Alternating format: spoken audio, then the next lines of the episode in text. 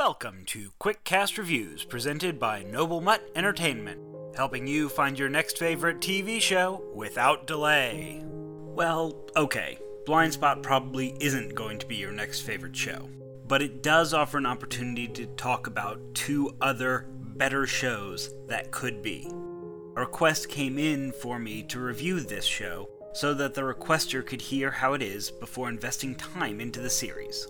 To that person and to everyone else, I would recommend not getting involved. The show is a crime procedural show, like most others on TV.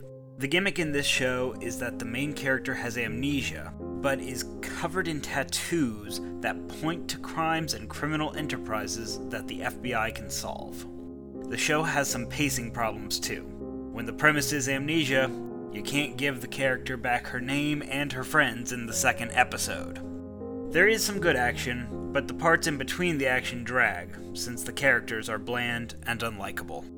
If the premise of vague information helping solve crime sounds interesting to you, I would point you to two fantastic shows that Blindspot stole inspiration from Person of Interest and Blacklist.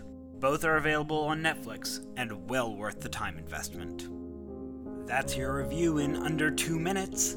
Please visit us online at nmepodcast.com or tweet us at nmepodcast. If you would like to request a review or just want to chat, we want to hear from you. And now, back to your day.